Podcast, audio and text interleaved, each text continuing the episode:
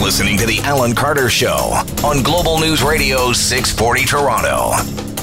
Welcome to the program. So very much to talk about over this next hour. We're going to dig into what's happening with CUPE and happening in the schools and what might happen this coming Monday in just a second. We're going to take you to the campaign trail, of course.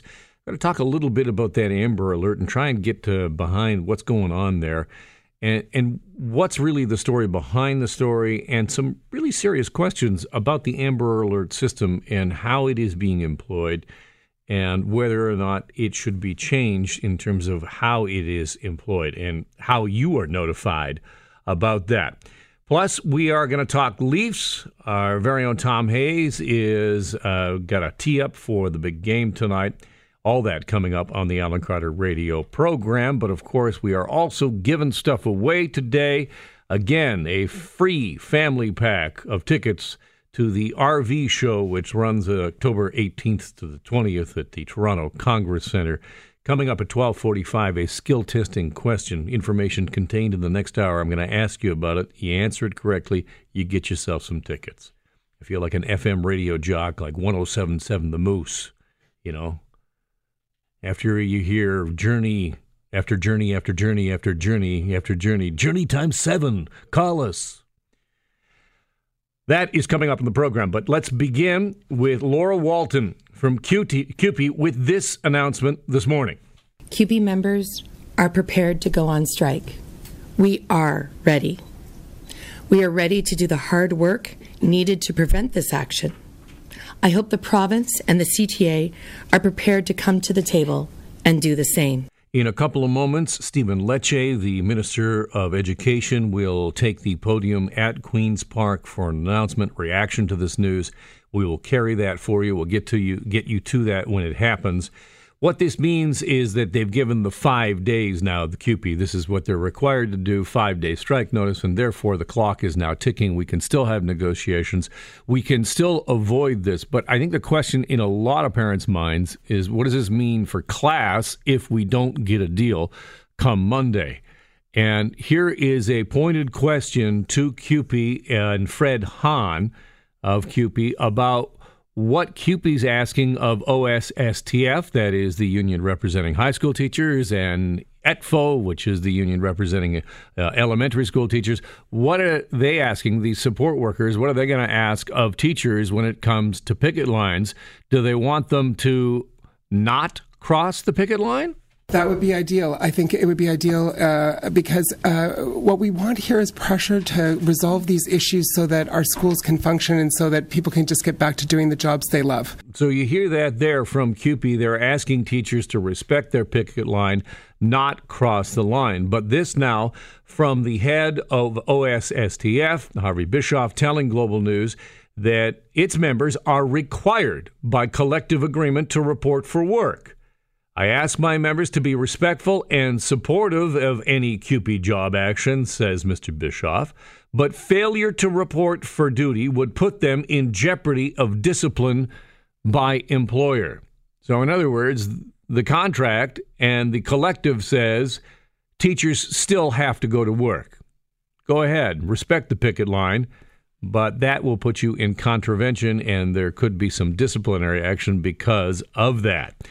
But in terms of CUPE, why go this route? You've already got work to rule. Why put the notice out of a strike? Are things so sour?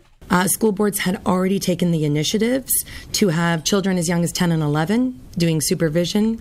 Um, they started laying off, canceling programs. We had one board that sent out an incorrect memo uh, stating that we would not provide a, uh, medication to our students.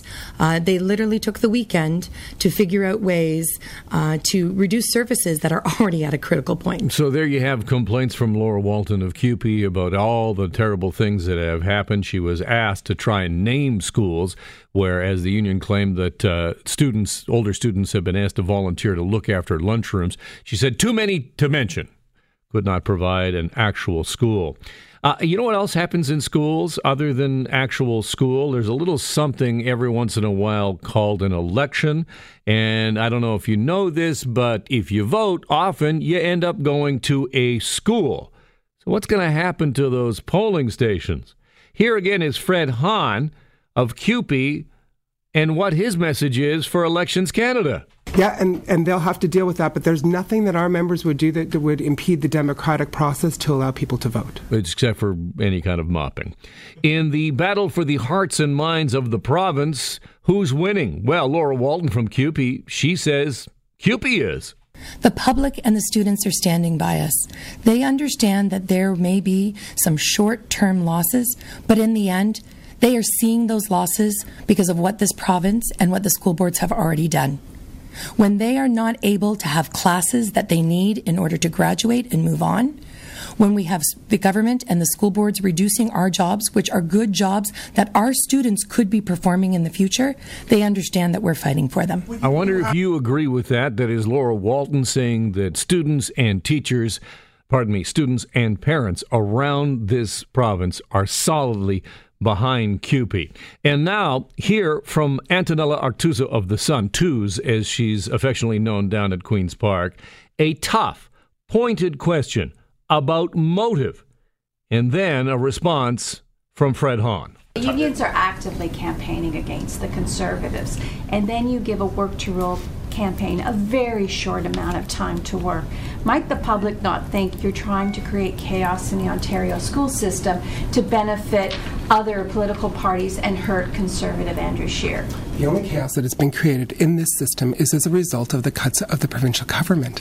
And of course, we're campaigning against those cuts as our parents, as our communities, as our families.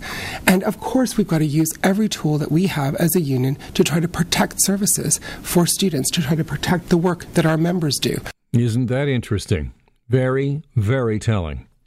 Coming up, the Minister of Education, Stephen Lecce, will take the podium at Queen's Park, and we will take you there as we continue to keep you updated on the labor unrest in the education file. To the Amber Alert, where police in southwestern Ontario say a father suspected of abducting his five children has been spotted in a red Toyota Camry. Niagara Regional Police say Ian McDermott was seen somewhere in the Niagara region 5 p.m. Tuesday in an O2 Camry, license plate number CJMB976. And they say that the kids who are between the ages of 5 and 14 were not with McDermott at the time. Now, an Amber Alert is supposed to be simple and straightforward. And I am going to argue here that the administrators of this, this system are currently failing us. I want first, though, to talk about this case because obviously we can't really talk about the failures or successes of this when we're actually talking about kids possibly in danger. We want to keep focused on what is at stake here. Here is why the Amber Alert has expired. Here is Phil Gavin, who is a media relations officer with the Niagara Regional Police. Essentially, after five hours, it expires and then it falls to the local police service or the police service of jurisdiction to continue to pass out that information. I think one of the reasons for that is is you would never want the Amber Alert to become gray noise and uh, where people just just you know don't pay attention to it. And I think that is where we are at, are we not? We are already well past half a dozen Amber Alerts this year alone. And I will forego the fretting and the pulling of the hair and the gnashing of the teeth about the idiots that call 911 to complain, 911 to complain, because obviously that's ridiculous. But we are we not already beginning to enter into the zone of just noise, especially when you look at the case here there is a time delay here. There, if you know the details of this case, it is believed that these children were taken days and days and days ago. So here is the constable trying to explain what is that all about. The missing person report was filed with us on the 30th for, from uh, Family and Children Services. Uh, there's a temporary custody order in place involving Family and Children Services. So when the missing person report was filed with us, we conducted our investigation with our child abuse unit and some other detectives from around our service. As a result of that investigation, we have fear for the, the safety and well-being of the children, and uh, we felt the best course of action was to use the Amber Alert system. I put a lot of trust in investigators and officers who say we had reason to fear. But recently we have cases where custody disputes become Amber Alerts, and that is extremely dangerous because, as you know, if you cry wolf too many times, the villagers don't come running after a while. And if it turns out, and certainly, obviously, I hope that it is just moments from now that we get an alert that these kids have all been found and they're fine. But in custody alerts, I think this is concerning. And I think that the people who run the Amber Alert system have some long and hard thinking to do about the protocol, how it is implemented, and how it is being rolled out.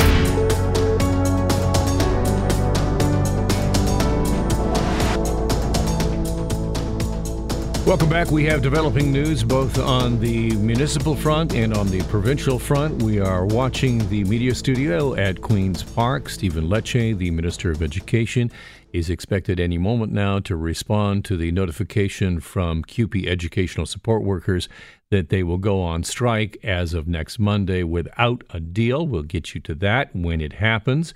Also happening in just the last couple of minutes, the city of Toronto declaring a climate emergency. What precisely does that mean? Here is Councillor Gord Perks. Is it right that the federal government talks big and acts small? No. Is it right that the provincial government is hostile to solving this problem? No. But that doesn't excuse us from picking up their burdens until they learn better. We are going to take up the burdens, apparently more burdens for us. Hooray. Gord, what else you got? That doesn't excuse us from leading by showing that governments can make a commitment. That doesn't excuse us from having a clean hands approach. Yes, we asked Torontonians to pay more because nobody else would, and we knew it was the right thing to do. Hands are clean. Voted for a thing, said I didn't like this. I don't I don't care for this climate change. Bah! So that is continuing. We will keep on top of that for you. Climate change crisis being declared by the city of Toronto. I want to talk about World War One, and I am a huge dork when it comes to World War One history. And I want to talk a little bit about the Battle of Hill 70 because it is a significant battle that Canadians fought in, but yet is almost forgotten entirely, until at least today. Here's a bit of background. The Battle of Hill 70 began on August 15, 1917. And at this point, World War I is in its third year. The Western Front had devolved into that static conflict that you know so well, the images of that war, a line of trenches and fortifications from Switzerland to the Channel. Hill 70 itself lay to the north of the French city of Lens, which had fallen to the Germans in 1914. Around this time, the British Army was planning a major offensive further north into Belgium and wanted to focus German attention and resources elsewhere. In other words, this was an attempt to draw off German strength. The Canadian Corps was coming off the victory of Battle of Vimy Ridge in April of that year. And for the first time, all four divisions of the Canadian Corps had fought together in a single battle. The attack began at dawn on the 15th of August, and within hours, Canadian forces had secured their objectives on Hill 70 and driven the German defenders from their fortified positions overlooking the city. Over the next four days, the German army launched 20 separate counterattacks to try and retake Hill 70. The smoke from fires and artillery barrages meant that at times visibility was almost nil. Soldiers reduced to fighting hand to hand in the trenches. None of these counterattacks, however, managed to dislodge the Canadians. And on the morning of August 21st, a Canadian attempt to take the nearby city itself was repulsed, and that effectively ended the Battle of Hill 70. In total, Canadians suffered over 9,000 casualties. The Germans suffered north of 20,000. It's perhaps due to the indecisive outcome of the battle that Hill 70 has largely faded from Canada's public memory. But few battles in the Great War were definitive, including, of course, Vimy Ridge. Now there is a new memorial presented today, dedicated today, and on hand is Global National's Redmond Shannon with more about the Hill 70 Memorial. Hill 70 is located just 10 kilometres to the north of Vimy Ridge in northern France, and the battle here took place just four months after Vimy in 1917. 102 years ago, the Canadian troops took this hill and fought off 21 German counterattacks to retake the strategic location above the town of Lens in northern France. During that 10 day battle, 1,877 Canadians lost their lives and more than 7,000 more were injured. Here, the centrepiece of this new memorial is this white obelisk rising from the central plaza.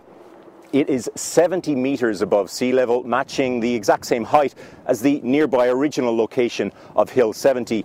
And also on site, there are six special walkways, each one dedicated to one of the Victoria Cross recipients. And if you look to the ground, you'll see these maple leaves embossed into the concrete, one for each of the Canadians who gave their lives in 1917. Canadians who come and visit Vimy Ridge will surely now come here too, and no longer will the Battle of Hill 70 be Canada's forgotten battle. Redmond Shannon, Loos-en-Gohelle in northern France. And an incredible bit of visual coming from that this morning, where they actually had two World War I airplanes, including a Sopwith, fly past. And just incredible to think about the level of sacrifice required in that war, and that people and men and women went willingly to do their duty. Hill 70, no longer a forgotten battle for Canada. Where do the four main political parties in this country stand when it comes to big tech?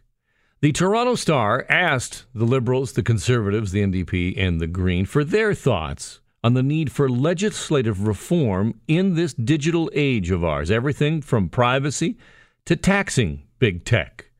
Tony Wong is a technology reporter at the Toronto Star, and he joins me on the line. Hi, Tony. Hey, Alan. So, what did you take away from these platform planks from the main parties? Let's begin with the Liberals. Sure. I mean, they all essentially have the same platform plank. The idea is that you have to regulate big tech in some way, especially over issues such as privacy. Uh, the question is, none of them really know how to get there. They don't know what the end game is. But certainly the Liberals have introduced a digital charter, uh, which says uh, they will penalize uh, companies or the big platforms like Facebook or Google or YouTube for putting out misinformation, for example, um, and they will have much more stringent penalties than they do now. They also actually have um, uh, a inquiry but that won't happen until after the, the, the uh, Jan, uh, an inquiry headed, headed by Janet Yale, a former executive of TELUS. But that won't come out till January of 2020, until after the election, and then, then it's up to the, the next government to figure out what to do. But the, everybody's trying to look at how to do the, how to regulate uh, the big giants. Nobody knows how to do it do the conser- exactly. are the conservatives? I mean, generally, uh, philosophically, are a little more laissez-faire. Are they hands off in terms of the tech giants? Um, they have. Well, yes, yes, and no. I mean, they they understand that public perception has changed. Um, you know, if Ryerson Leadership Lab, for example, this week said that 60% of Canadians want some kind of regulation uh, with technology. So even though the, the, the conservatives have typically been more hands off, they also understand that they've got to get into the game. And I, I, I think, uh, you know, their, their, their grand statement is that they have to ensure that the personal data of Canadians uh, is protected. How they do that, uh, they haven't come up with a solution yet. The Greens have been aggressive in a number of their policy platforms, especially when it comes to taxing big organizations and big companies. Where do they stand on digital privacy? Well, they are right in line with what Europe is doing. Europe actually has been ahead of the curve. The OECD has come up with what they call the General Data Protection Regulation. It's just a fancy term for for for uh, this overall umbrella of uh, copyright regulation that will look at and penalize uh, the big platforms for uh, any kind of data breach, uh, privacy protections, and the Greens are very much in line with that. They would essentially take that model and adapt it for Canada. And we would be remiss if we did not mention Mr. Singh. Has he differentiated himself in any way from the other three?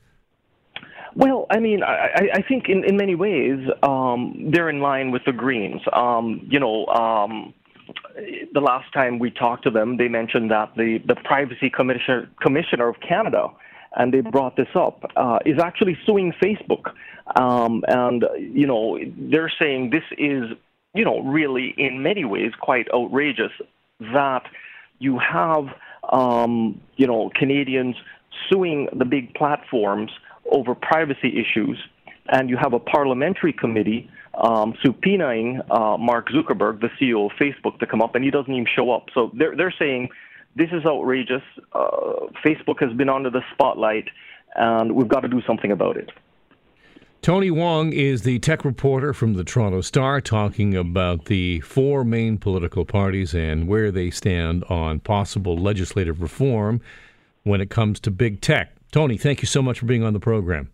Thanks again, Alan. Really quickly, let's go to Queen's Park. Can we go to quick Park? Here's Stephen Lecce, the Minister of Education, speaking live. I told my negotiating team through the mediator to be available to meet at any time to get a deal.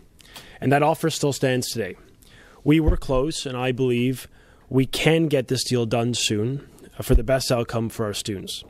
I call on CUPE today to accept the dates, to lock it in, and let's move forward and get back to the table this week to resolve this regrettable situation and unnecessary disruption for our students.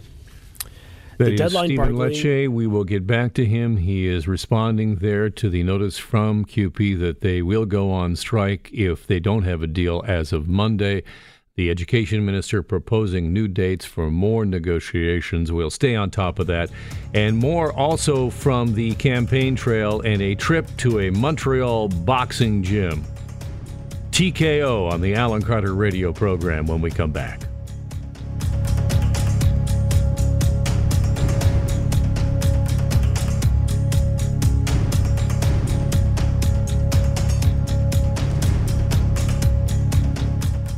Welcome back to the program. For the federal party leaders are spending most of this day preparing for a French only debate this evening in Montreal. I don't know how your French is. I'm hoping that Google Translate will help me through tonight. The debate sponsor, the French language television network TVA, reaches a large audience of francophones outside of Montreal. And those are voters that Trudeau must recruit if the Liberals are to increase the number of seats that they hold in Quebec and to try and offset potential losses in other parts of the country, mainly the 905. The Liberals hold 40 seats in Quebec, but the party strength is heavily concentrated in Montreal and in the Montreal suburbs. And it helps to explain that why Trudeau is taking part in two French language debates, but only one in English after refusing to take part in all others. Tonight's debate pits Trudeau against Scheer against Singh and the new Bloc Québécois leader Yves François Blanchet. Green Party leader Elizabeth May and Maxime Bernier were not invited. This morning, Justin Trudeau had a photo op. This is where we just have the cameras and he doesn't take any questions. And surprise, surprise, he was at a Montreal boxing gym for a photo op. This is the same thing that he did before the debate in 2015, and of course back in 2012 when he knocked out a senator. You know, this is the same thing. So th- this, we go back to this one. This is tried and true for Trudeau. Between this and the canoe, if you could maybe box in the canoe, maybe we might have something. I don't know. Uh, Jagmeet Singh was shaking hands with members of the public in Quebec ahead of tonight's debate, and that is when this exchange happened with an older man at a Montreal market. Pleasure to meet you. You know what? What's that? You should cut your turban off and you put a you look like a Canadian. Oh, I think Canadians look like all sorts of people. That's the beauty yeah, of Canada. Yeah, but uh, that's okay. I don't agree, in, sir. In Rome, you do as a Roman. Hey, but this is Canada. You can do like whatever you like. That is Jagmeet Singh responding to a man who tells him he should remove his turban. That debate going tonight in Montreal. Meanwhile, here in Ontario, thousands of education workers across this province are preparing to go on strike as of Monday. The Canadian Union of Public Employees, which represents 55,000 education workers, says it's given the provincial government the five days notice that it's required before it can go on strike. Custodians, clerical workers, and early childhood educators began a work to rule campaign just this week. And Stephen Lecce, I believe, is still speaking at the Queen's Park Press Gallery in the media studio. Let's go to the Minister of Education now. I've been very clear that uh, my hope uh, and my expectation is that we would never compromise the safety of kids. I think, as a broader principle, one of the things that I commented on some days ago uh, was when CUPE provided that directive, that list of issues, uh, a list of services that they will not be, or they're discouraging or directing their staff not to do. The sixth item on that list was the administration of medicine to a child who's ill. Now, I think, as I've said, and I do believe this, I know quite a few CUPE members, and I think in the heart of hearts they're going to do the right thing. Uh, I'm a bit troubled that that was even on the list to begin with.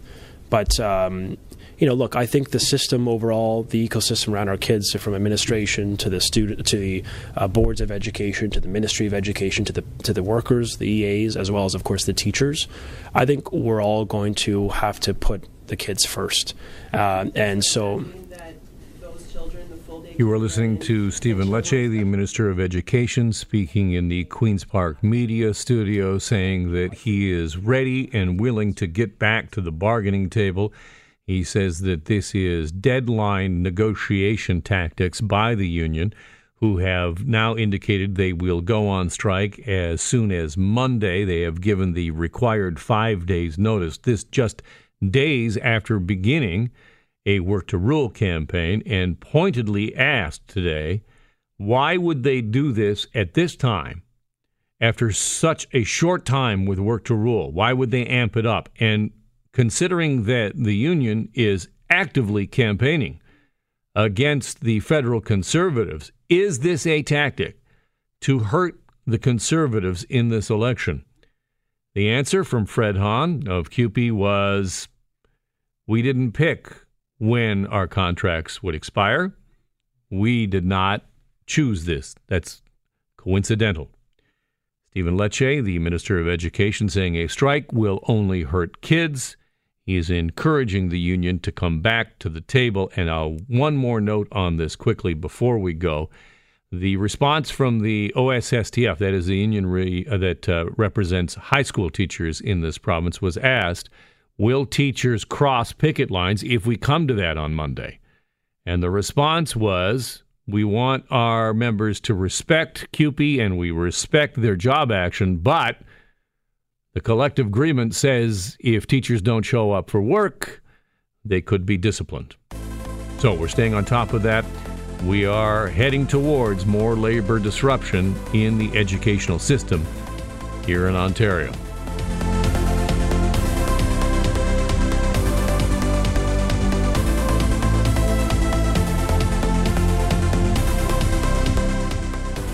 Oh, coming up, ladies and gentlemen, as promised, we have a big giveaway here on the Alan Carter radio program. We don't do this all the time, but every once in a while we like to bribe you with some free stuff.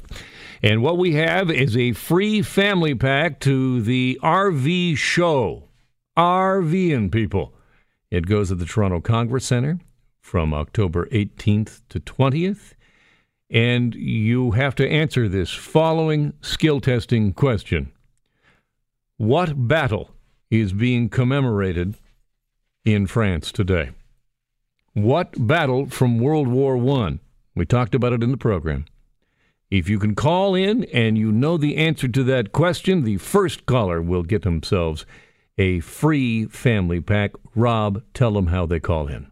You can call 870 6400 or star 640 on cell. That's well done, sir. Thank you. Well, thank you. Let's get to sports, shall we? Do you know that? I'm sure you know this already that the Leafs take on the Senators tonight to open the new hockey season. The Leafs are reportedly set to announce the team's new captain prior to the puck drop. Among the favorites for the position, Matthews, pants on or pants off, John Tavares, and Morgan Rielly. Expectations for playoff success all time high uh, for the team after being bounced from the playoffs in the first round in the last two seasons by the hated Boston Bruins. Puck drops tonight at 7 p.m. Okay, sure, you can snicker at our planning of the parade, but how's about this for Sens fans? You're going to love this. The Senators apparently have to actually subsidize or come up with some kind of partnership to get their fans actually to the stadium because they have now partnered with Lyft. This has just come out this morning. Hockey fans who have to worry about driving and parking at the Canadian Tire Center now have an incentive to avoid those issues. That's because the hockey club has partnered with Lyft, which is offering fans a 25% off ride fare on select game days. So there. Still with sports, days after California passed legislation allowing college athletes to be paid, other U.S. states are now considering a similar move.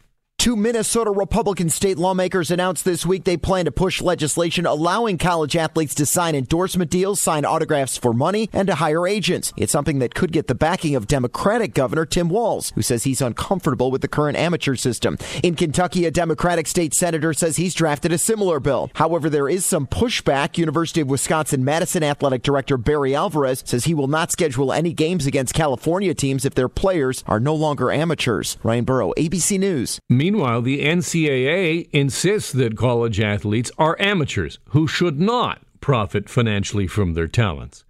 Meanwhile, major college football and basketball coaches are paid millions of dollars a year, and big athletic departments reap millions from brand sponsorships, TV contracts. The NCAA itself reported slightly more than $1 billion in revenue in the fiscal year that ended August 2018. That's the last uh, time frame which full figures are available. Current NCAA regulations ban athletes from signing endorsement deals or accepting any payment for the use of their images. And this California law, which is scheduled to go into effect in 2023, would let them do so. And it would specifically prohibit the NCAA from punishing them. This is a huge development. You're a big fan of college football, you love March Madness. This is going to have ripple effects. And NCAA, at this point, they don't know what they're going to do. They're thinking, well, maybe we'll just boycott any games with California schools. I'm not certain how that will work. Are you heading to the airport anytime soon? Because Canada's busiest airport is soon going to use artificial intelligence powered technology to try and detect weapons. The operator of Toronto's Pearson International Airport says it's agreed to test this new system. It's done by Vancouver based Liberty Defense Holdings that say the technology that's known as HexWave can detect both metallic and non metallic weapons, ranging from guns and knives to explosives. It operates by capturing a radar image, then uses artificial intelligence to analyze those images for signs of a weapon concealed in bags or under your clothing. Adam Oldfield is 640 Toronto 640 Toronto's tech expert, pardon me, and joins me on the line. Hi Adam. Hey, how are you, Alan? Very well. What is this? Like a scan, a radar scan of you? How's it work? Yeah, it's it's actually very similar to a technology that came out in about 2016, which they use uh, to see inside cargo containers. And so, as we know, when we go through the airport, we check in. They say take your shoes off and you know remove your pro- your laptops, electronic devices. Well, this is an upgrade to that. This basically takes that security to a new level. And uh, the old technology, which was what two years, three years ago, uh, that looks through cargo uh, holding uh, containers, is using X-ray and neutrons. Think of it as uh, uh, goes through an X-ray component, it looks at all the elements, and then it goes through the next stage, which is a neutron generator that creates the 3D image. So this company, uh, HexWave, is the technology, but Liberty Defense has been uh, proud to announce that they've got this upgraded version of a neutron uh, generator, and it, think of it as a, uh, a light beam shooting on a body. It scans the body itself, looks at variables based on metallics and plastics and so forth. That's what the neutrons do, and they it, then sends a signal back, and then the computer will say this is standard. There were there's no metallic or warning signs that look uh, like a knife or a gun or a concealed weapon of any sort. The, the big thing is airports are trying to make it more efficient. We know that. We get to an airport, you have to be three hours in advance, two hours, and you wait in line taking stuff out. So this is a new advancement to help get through Toronto uh, airports much quicker. So, what are passengers actually going to notice other than having to apparently do the neutron dance, that classic song by the Pointer Sisters?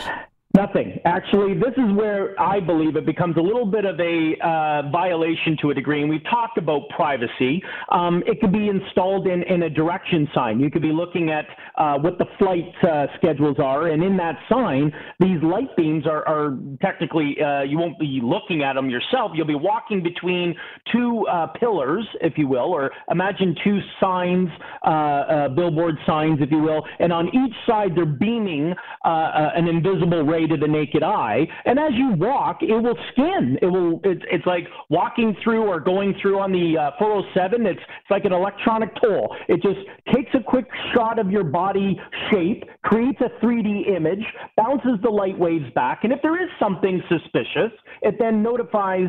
Uh, we'll call it the person in the tower, uh, who would then be able to radio down to security on the floor and say, "This is the individual." In fact, not only is this the individual, it keeps a, a, a record of the information of the individual, what they look like, what they could be wearing, and what they could be possibly concealing, whether it could be a, a vest bomb, whether it could be a, a, knife, uh, a gun. Otherwise, it, it, warrants the security personnel on the floor the capability of, of being able to know how and what to expect if they confront that person.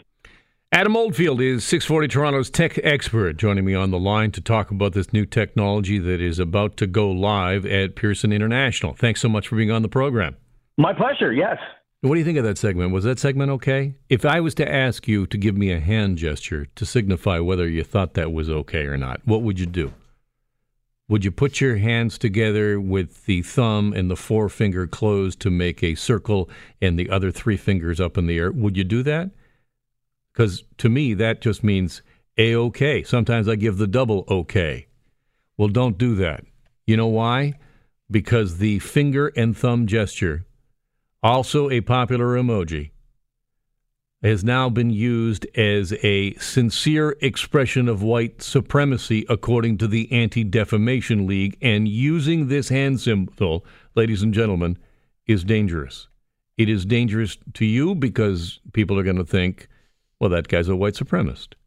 Or if you happen to be at Universal Orlando and you're an actor and you're dressed up as the movie character Gru, and some kids come and want to pose with you, and then you do the hand gesture, you're canned. Universal spokesman Tom Schroder confirming in an email that an unidentified actor no longer works for the company. Schroder says what the actor did is unacceptable. A photo provided by the six year old girl's parents to Florida Today shows the actor, fully disguised as Gru from the Despicable Me movie franchise, standing behind the girl and making the OK gesture on her shoulder. Her parents say the photo was taken at a character breakfast.